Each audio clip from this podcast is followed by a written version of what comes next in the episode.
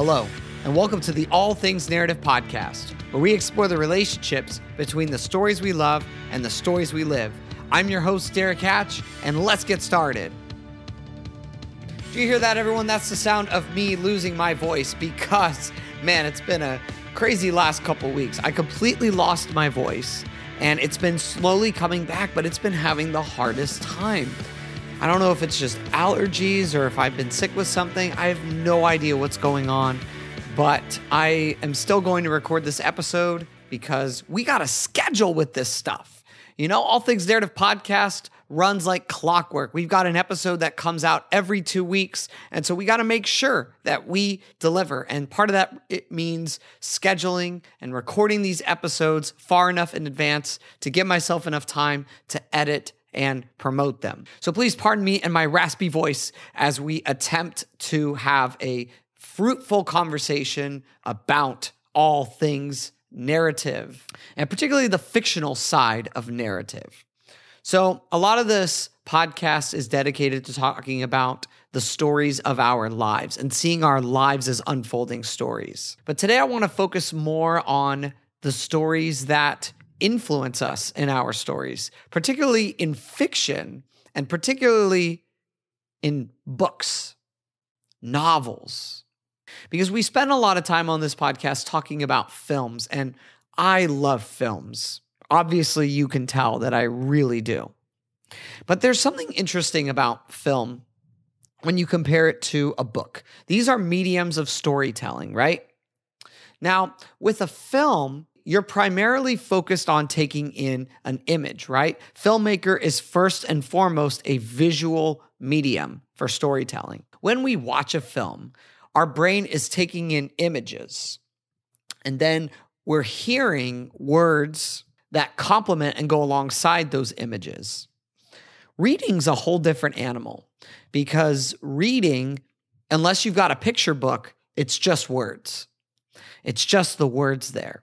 And so, people like me who are very words driven and I just love words, I love books and I love reading because you get to read something and the words act within your mind and they conjure up these images that you can imagine. I mean, the fact that us human beings can create these images, these stories in our minds, it never ceases to amaze me. When you're reading a book, you're creating a world within your mind. And the, or I should say the author is giving you words that together create a world in your mind.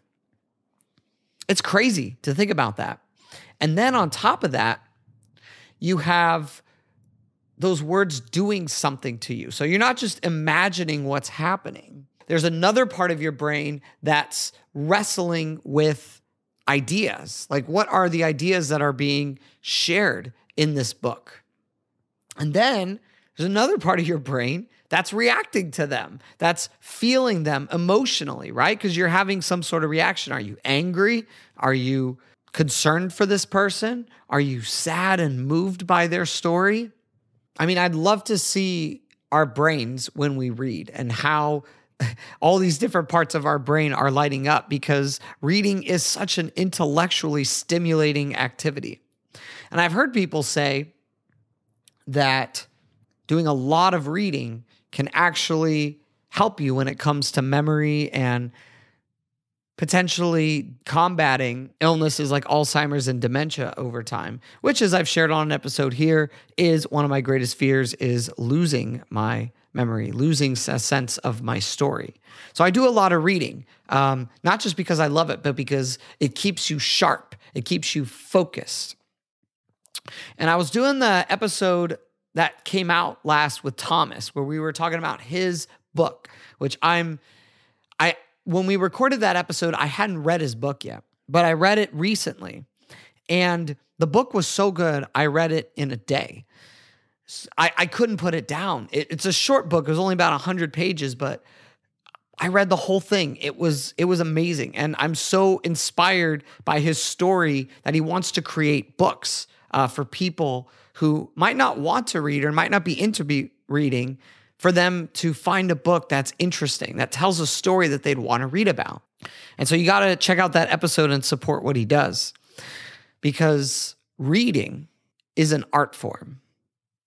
And it is sadly an art form that is losing steam by many.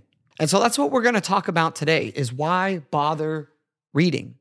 Why bother spending time reading? If we have films and YouTube and all these things that we can do to occupy our time, to consume stories, why bother with the good old fashioned book? It's funny when I uh, designed my business card for all things narrative. If, if you've seen it before, you'll notice that it's a bookmark. And a lot of people will say, like, don't you want to create like a smaller business card that people can put in their pockets? And I'm like thinking, yeah, put in their pockets so it goes through the laundry and they forget about it, or they stuff it in a bag and never look at it again. I created my business card as a bookmark because I want people to use it. Yes, obviously, I want them to look at it and see what we offer and all that stuff. But I want them to use it. I want them to go find a book that they haven't gotten around to, that they've wanted to read, something sitting on the shelf and say, you know what? I got this bookmark here. Maybe I should go read something. And I can't tell you how many times I get that comment when I give the bookmark to people where they'll say, ah, you know, this is great. I haven't done a lot of reading lately, but I've been meaning to. And that just, it warms my heart to hear that because I I I'm a big advocate for for reading. I mean, I worked in an after school program that helped students to be able to read on grade level. I mean, it's beautiful. I I'm all about getting people to read because reading is power. Right? Being able to read, to gain knowledge through reading, there is a, a power that you have and a confidence that you have that you can be able to wrestle through ideas. And I think, you know, with the rise of AI and all these different things that are going to make our lives more convenient. Even something great like Audible. Like I love Audible. I love audiobooks. But there's something really special about just getting a book, you know, especially if it's a cold day. You you got sitting by the fireplace, cuddled up on the couch or your favorite chair with a cup of tea, warm blanket, and a good book. And you know, there was a, a uh, 2009 survey by the Bureau of Labor Statistics. I know that was a while back, but I still think it's it's relevant because the statistics now are probably even worse than back then. But it talked about how, on average, Americans spend about, you ready for this? Five hours per day looking at a screen, whether that's watching something on TV, whether that's on your phone, on your computer. So obviously, that number I think is probably even higher now. But an average of five hours a day of focused screen time. Now, yeah, you could be reading an ebook, but let's be honest. How many of you are actually reading ebooks in that five hours? Now, compare that five hours to the average amount of time that Americans spend reading a book a day. Are you ready for this? Because it ain't five hours the average American reads a book for 20 minutes a day. So you see the discrepancy there? And our culture has moved to become a primarily visual culture. So again, I understand it. But five hours a day on screens, maybe even more, compared to 20 minutes a day reading a book, or maybe even less. But I want to make a case for you today why you should spend more time reading books, particularly fiction. That's what I want to hone in on today. Because, and I'll give this example here of a, a, men's retreat that I went on recently. And if any of you are listening to this episode, I promise I'm not trying to throw you guys under the bus.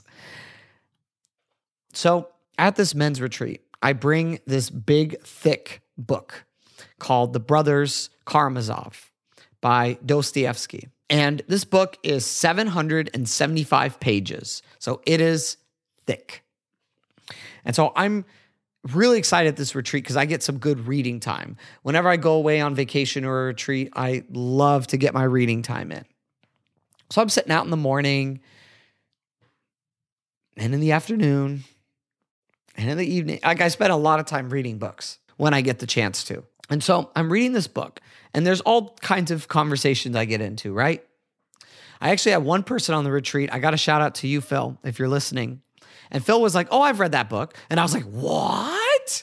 Like, I, I have a friend who's actually read this whole book. I was really excited.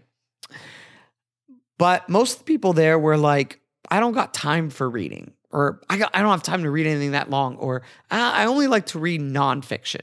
And this is why I want to talk specifically about fiction, because I do think there's a lot of people out there that love to read like self help books or how to get better, grow your business, right? Very practical books for your life. And I love those. I read, that's about half my reading in the year is usually either like theological, philosophical nonfiction or uh, books about life and living life. So nothing wrong with that.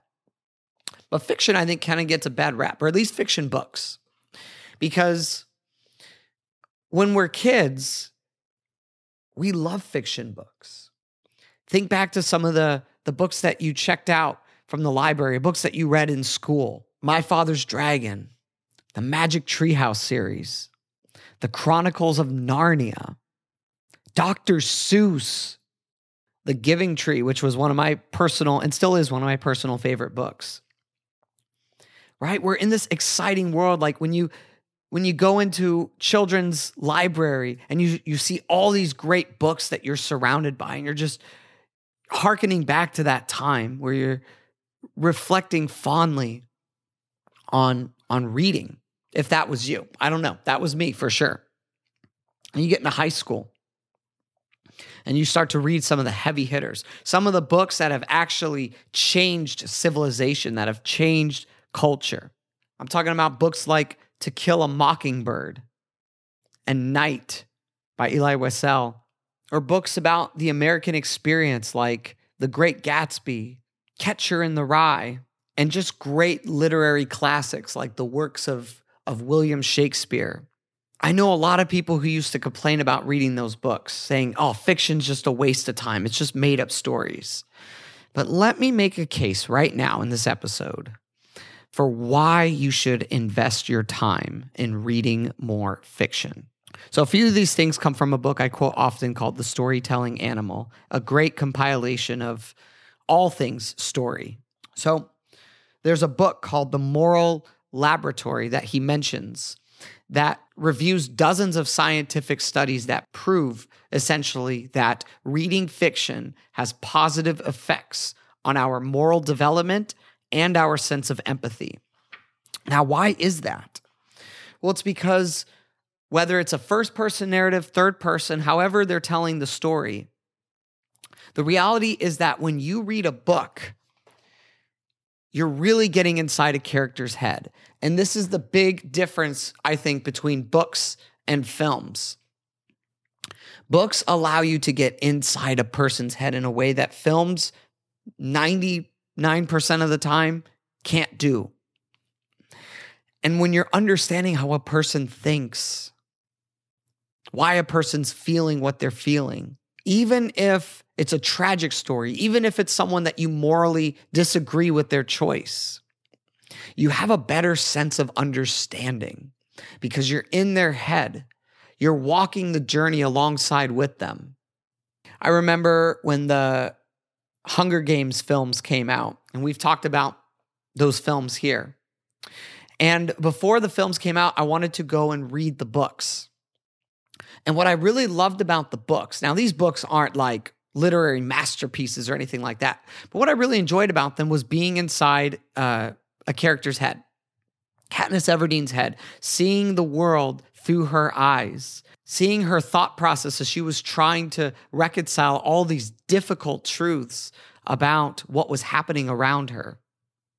And in the movies, while they are very faithful in adapting the events, the plot points of the books, they really miss that sense of being with Katniss on the journey. And no matter how good an adaptation is of a book, no matter how close the film or the show is to the book, it will always lose that in some way. Even in uh, comic books, where you have the little thought bubbles and the the you're inside different people's heads, right?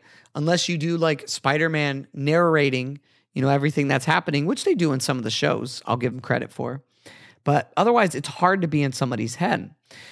And as we see the world through their eyes, not only is that image coming together, but we're on a journey feeling what they're feeling. I think that's why a lot of the times we get disappointed when we see adaptations of books, because we create an image that's so powerful in our heads that we go and see the film and we're like, oh, this is one person's vision. I think Francis Collins was the guy who directed uh, Catching Fire, the second Hunger Games film, right? We're seeing his vision, his perspective of how he sees the book. But chances are, when you read Catching Fire, there were things that you saw differently. And that goes for any adaptation. I mean, my gosh, uh, my wife read all the Harry Potter books in the last couple years. She reread them. And when we were watching the films, it was just, and she's seen both and read, right? But it was interesting hearing her perspective of like, man, I pictured this so differently. I think that's true for a lot of us. Why else is fiction important? And why is it important to go and read like the great fiction, like the classics and the things that have really shaked up civilization and have contributed to our culture? Whatever culture you're in. Well, I think another reason is that fiction, I, I think that is another reason right there, is that as Jonathan Gottschall says, these ink people, they change the world.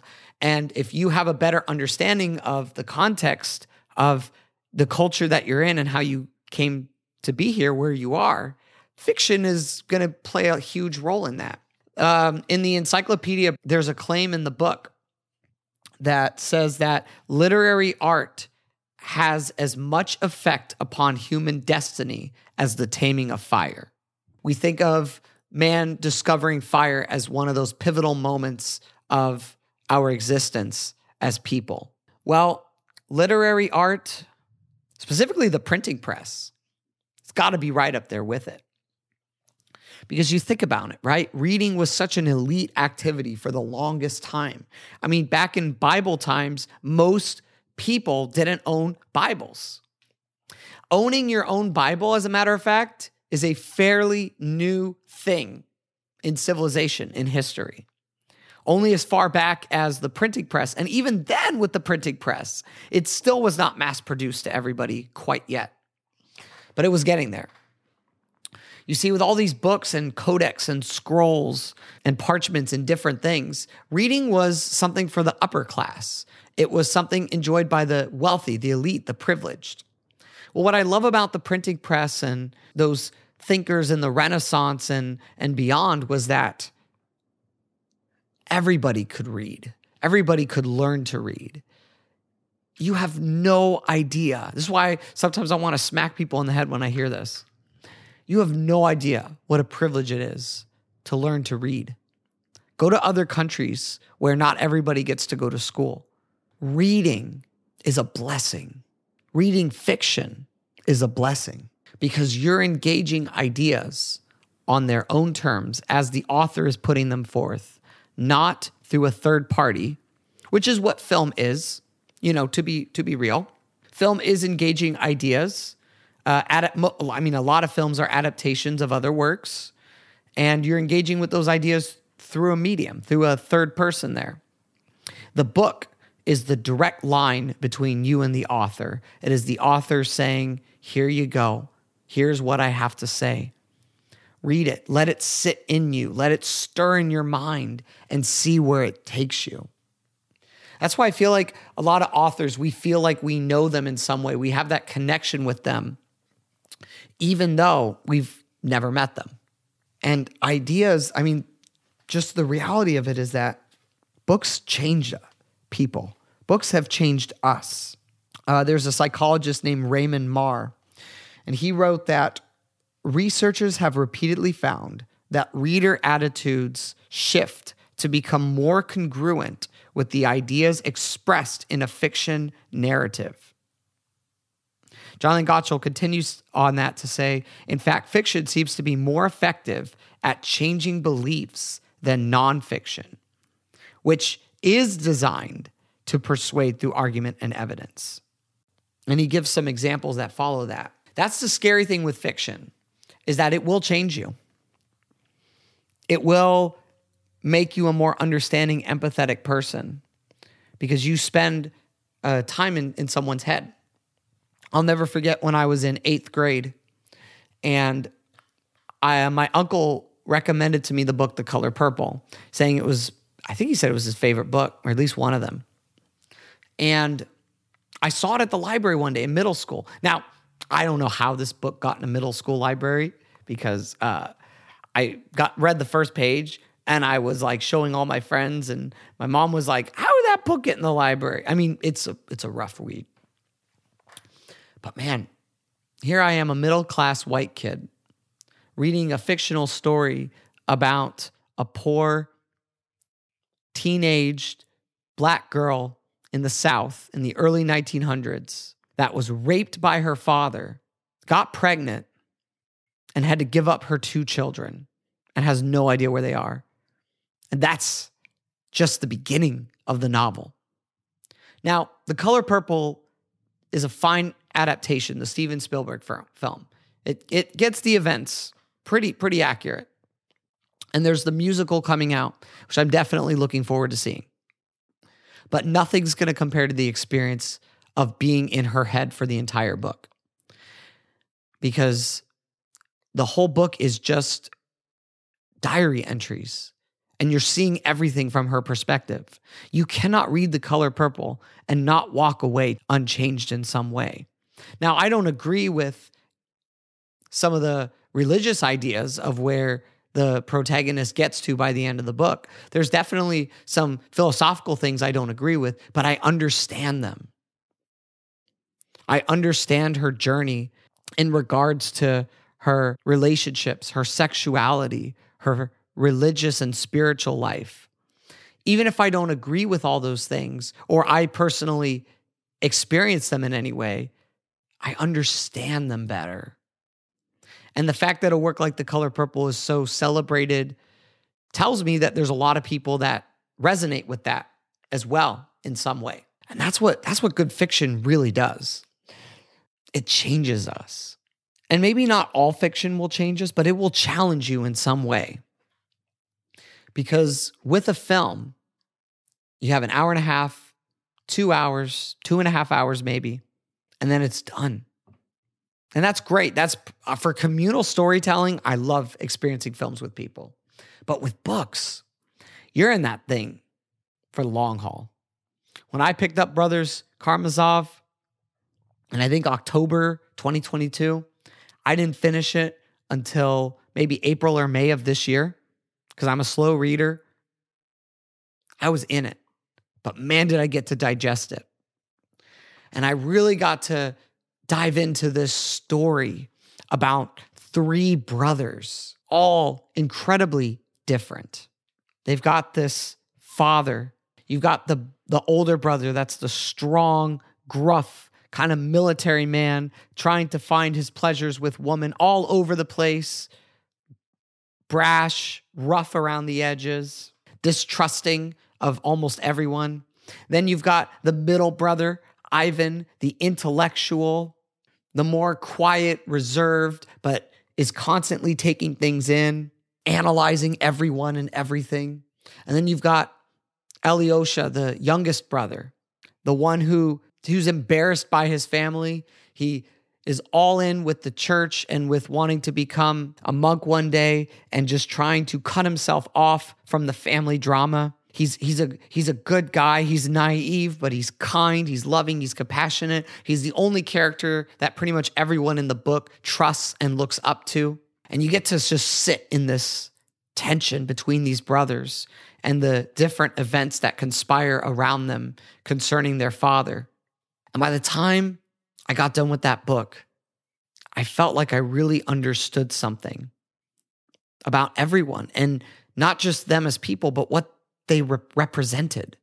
And then, besides the fact that you get to go on this journey and really get immersed in it, you also get exposed to just such incredible writing itself. I mean, it's it's amazing, and you get to sit there.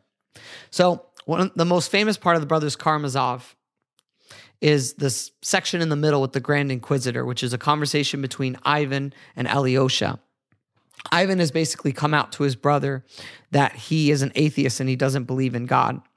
And he's trying to explain to his devoutly religious brother why. And the Grand Inquisitor might be, and I've read a lot of books about the church, especially about critiquing the church. The Grand Inquisitor might be the, the greatest, most eloquent, most harshest, but most on point critique of the church that I've ever read, more than any work of nonfiction. Because the Grand Inquisitor is essentially about this idea of, well, what if Jesus came back today and did the things he was doing then? He talks about how the church wouldn't approve of it because what much of the church has become stands actually opposed to Jesus. Now, remember, this was written in like the 1800s, and there's a critique of religion going on that's very true of Russia there. But I think as well, the church has missed the mark, to say the least, in a lot of ways. And this critique, you really get to sit and take your time, you know, because with a film, things keep going, they keep moving. But I could sit here and read a phrase like, For who shall possess mankind if not those who possess their conscience and give them their bread? I could sit in that, sit in that for a moment before I go to the next line, the next sentence.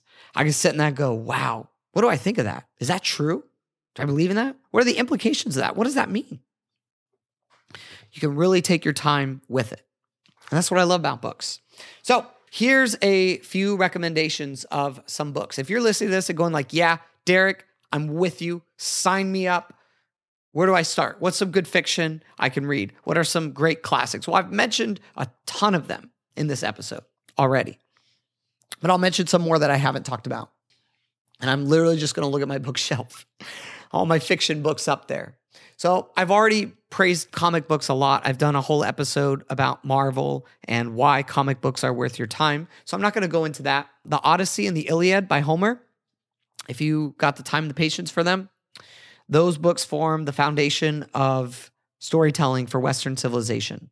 Uh, they emerge out of the, the Greek culture, of course. And when we talk about Joseph Campbell, Hero's Journey, yep, we're right there. Lots of tropes, lots of things that we see in stories today come from that. I think brilliant stuff, brilliant, brilliant stuff there.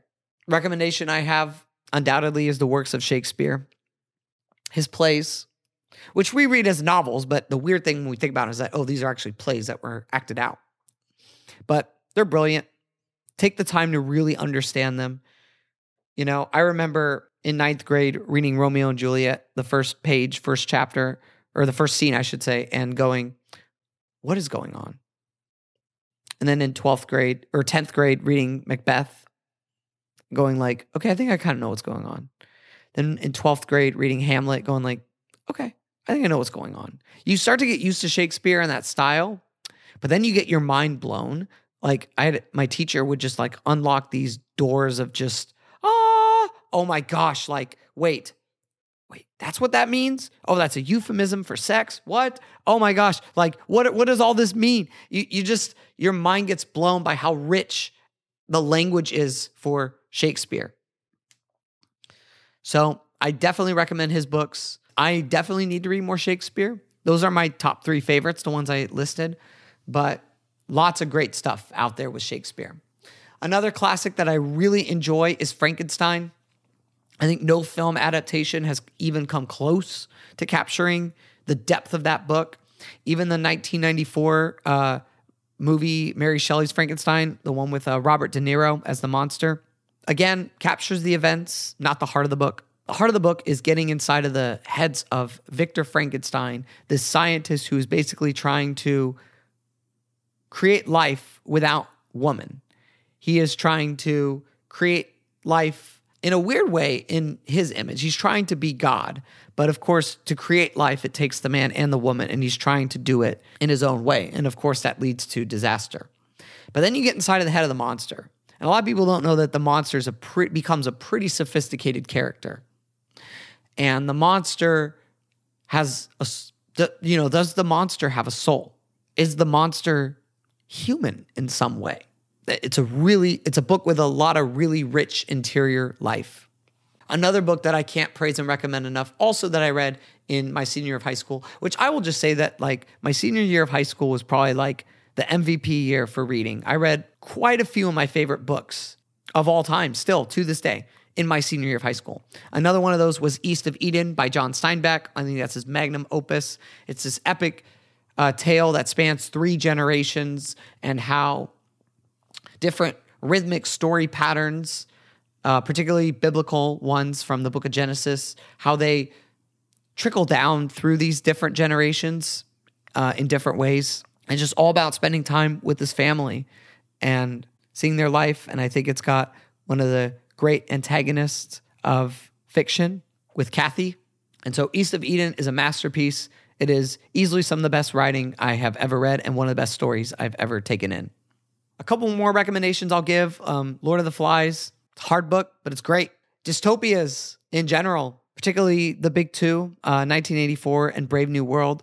I think they're juxtaposing visions of dystopia, but they're both very interesting in their own right, and they both have a lot to say about today.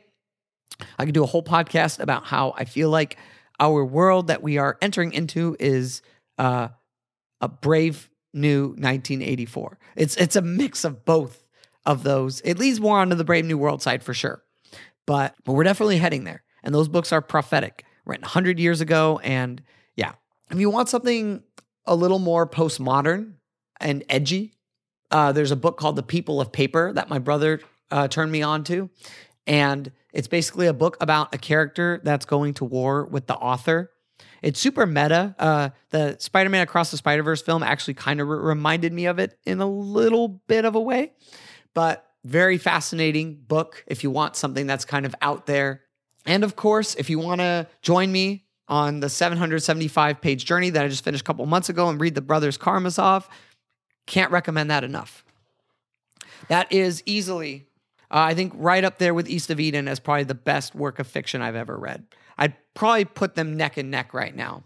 I'm I haven't read East of Eden though since 2010, so I'm hoping to go back uh, probably in the next two years and reread it because I was in a very different place of life when I read it last. So I'd be curious to read it now. But I still, all this time later, I still remember, I still come back to those ideas, to those characters, because that's how powerful a work of fiction could be. All right, now, this is the final thing I want to end with here. And that's talking about becoming a literate person. Not just someone who knows how to read, but someone who actually takes reading in. And here's what I mean by that I took a class in college called Habits of the Heart. It was about building good, solid habits for your life. It was great. It was a class about character. And it was a class I really highly look look back fondly on. And there was something that I was challenged to do in that class, which was to which was this idea of reading and rereading. Because you see, because books can be so long, we could read a book one time and be like, okay, great, I crossed that off the list. Don't ever have to read that again. But this class really challenged me. It challenged me because it showed me that we don't really take a book in to its fullest level of capacity, fullest amount of depth that we can get out of it the first time. Same way we watch a movie or anything like that, right? One of the things that we were challenged to do was to create a reading plan. Now, this reading plan wasn't just reading books that you wanted to read. And I do, by the way, have a list that I make at the beginning of every year of every book that I want to read in the year. And if you go on my Instagram, I have a little highlight uh, for the stories where you could see each book that I just read. And so I do have a list for that. But this list is different. This reading plan was what are the books that you're going to frequently vis- revisit? And what they mean by that is reading a book once every five to 10 years. And I was like, ooh, I never really thought of doing that. Reading a book every five to 10 years. And so I remember making a list of fictional books and non fictional books that I wanted to reread. And so I have so many books on my shelf that I've accumulated that I've basically cut myself off because I am a, a book addict. And I've had to cut myself off and say, you know what? I'm not going to buy any more books for the time being. I'm going to spend the next year and a half until December 31st, 2024. And in that, I've made a list of, I think, about 25 ish books that I have on my shelf that I still have not read. And a good portion of those are fiction. And I've said, I'm going to commit the next year and a half to reading those books. Then, starting in 2025, I am going to do nothing that year but reread books that I haven't read for at least 10 years or more. So, going back to East of Eden, going back to Frankenstein, going back to lots of books and seeing them from a different season, from a different perspective of life, and reflecting on them now, uh, where, where I am as you know a business owner and a father and a husband, all things that I was not when I read those books. So, I'm really looking forward to doing that. And I want to end here with this quote by C.S. Lewis. So, I got done reading just a little while ago. So, C.S. Lewis and J.R. Tolkien, they wrote books about how to read books. It's kind of funny because they're nonfiction, but and essays, but they're books about fiction and how to be a better reader. So the Tolkien book is called Tree and Leaf. We met re- referenced that on our fantasy episode and use that kind of as our guide for our why we love fantasy conversation. Now, with the Lewis book, I just finished it, and I want to read a quote to kind of end this here. And so I'm going to end with a few of these quotes here. So the first one here uh, is about this idea that I just shared. And I've really been thinking about this idea a lot since reading this book, which says an unliterary man may be defined as one who reads books once only. He goes on to say the rereader is looking not for actual surprises, which, which can come only once, but for a certain surprisingness. We do not enjoy a story fully at the first reading, not till the curiosity, the sheer narrative lust has been given its sop and laid aside, are we at leisure to savor the real beauties. Till then, it is like wasting great wine on a ravenous thirst, which merely wants cold wetness. The children understand this well when they ask for the same story over and over again and in the same words. They want to have again the surprise of discovering that what seemed Little Red Riding Hood's grandmother is really the wolf. It is better when you know it is coming. Free from the shock of actual surprise, you can attend to the intrinsic surprisingness of the peripeteia. So that's that's one thing there, right? Is being taken away by a book more than once. And a lot of Lewis's book here is about how we need to come back to like a a childlike place when it comes to reading. Again, not childish, but childlike. In fact, he reiterates that when he says earlier, no book is really worth reading at the age of 10, which is not equally and often far more worth reading at the age of 50. The only imaginative works we ought to grow out of are those which it would have been better not to have read at all. That's why these works, these classics, a lot of these books I've talked about, they've stood the test of time and great books, arguably like great cinema as well um, can be read and experienced when you're young and when you're older, and you're going to experience them differently. And speaking of cinema, he says here, which I think is kind of funny, because uh, cinema was different place than it was at his time. If so, nothing could be more disastrous than the view that the cinema can and should replace popular written fiction. The elements which it excludes are precisely those which give the untrained mind its only access to the imaginative world. There is death in the camera. Again, I love films, but there's truth in that. And so this is my last quote. This is where we're going to wrap it here. And it says that the story does what no theorem can quite do. It may not be like, quote, real life in the superficial sense, but it sets before us an image of what reality may well be like at some more central region. That's the heart of it right there. That's what in the fantasy and the science fiction episodes that we did, that's what we were getting at. Is fiction speaks to capital T truth. Fiction doesn't mean it's not true. Fiction just means it didn't happen in our world. But fiction can be true in the capital T sense, as Robert McKee talks about, where it speaks to what it means to be human, to our shared experience as people, and what that means for our lives. Great works of fiction have changed the course of our lives And there are many great works of fiction we should be indebted to for influencing people in such a way to where they open up and became more accepting and empathetic and aware of what might be possible and what truly might be good. So, what are you waiting for? Go out there, create a reading list, find a book. Come on, we work hard. Do something. Reward yourself with the gift of good fiction. And that's going to conclude my 50 minute commercial for reading. And so, thank you so much for checking out this episode. And yeah, don't forget to connect with us. Hey, if you want to share what you're reading with me, if you read something good or you got a recommendation or anything like that at all, hit me up, email me, mess- message me, find me on social media at All Things Narrative, find me on all, at allthingsnarrative.com. Let's connect. I'd love to hear more about what you're reading. You know, I want to maybe All Things Narrative should do a virtual book club one day. Yeah, I, I've played around with that idea in my head. I think that would be something that would be a ton of fun to do. Let me know if that's something you're interested in. Anyways, guys, thank you so much. This is your friendly narrative practitioner, Derrick, signing off and saying thank you. And until next time, read a good book and enjoy yourself. Take care.